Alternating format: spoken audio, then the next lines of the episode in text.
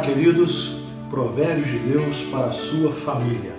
Hoje, capítulo 5, versículo 15 e o versículo 18.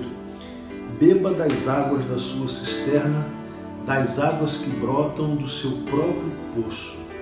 Seja bendita a sua fonte, alegre-se com a esposa da sua juventude. Essa é uma palavra de Deus, um provérbio sobre a fidelidade conjugal, um princípio de Deus para o casamento, para a vida do homem com a sua esposa e vice-versa. Beba das águas da sua cisterna. É a bênção de Deus sobre a vida conjugal, é o leito do matrimônio sem mancha e sem mácula, é a dignidade, a pureza da união feita no Senhor. E Deus então nos traz, por intermédio desse provérbio, desses provérbios, uma orientação para nossa felicidade conjugal, para a estabilidade do nosso casamento. Deus separou o homem para a mulher, o esposo para a esposa.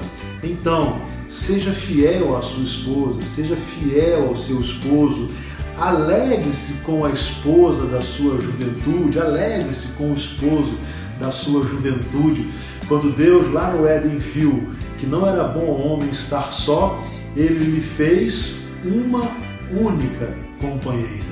Então eu gostaria de deixar para você, você que tem na sua esposa sua companheira, no seu esposo seu companheiro, a beleza, a honra, a dignidade do amor e da fidelidade conjugal, que dentre outras bênçãos servirá como um ótimo exemplo para os seus filhos, para que eles também possam formar e construir um casamento baseado no princípio do amor, do respeito e da fidelidade.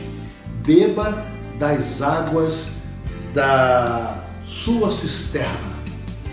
Alegre-se com a esposa ou com o esposo da sua juventude. Deus te abençoe.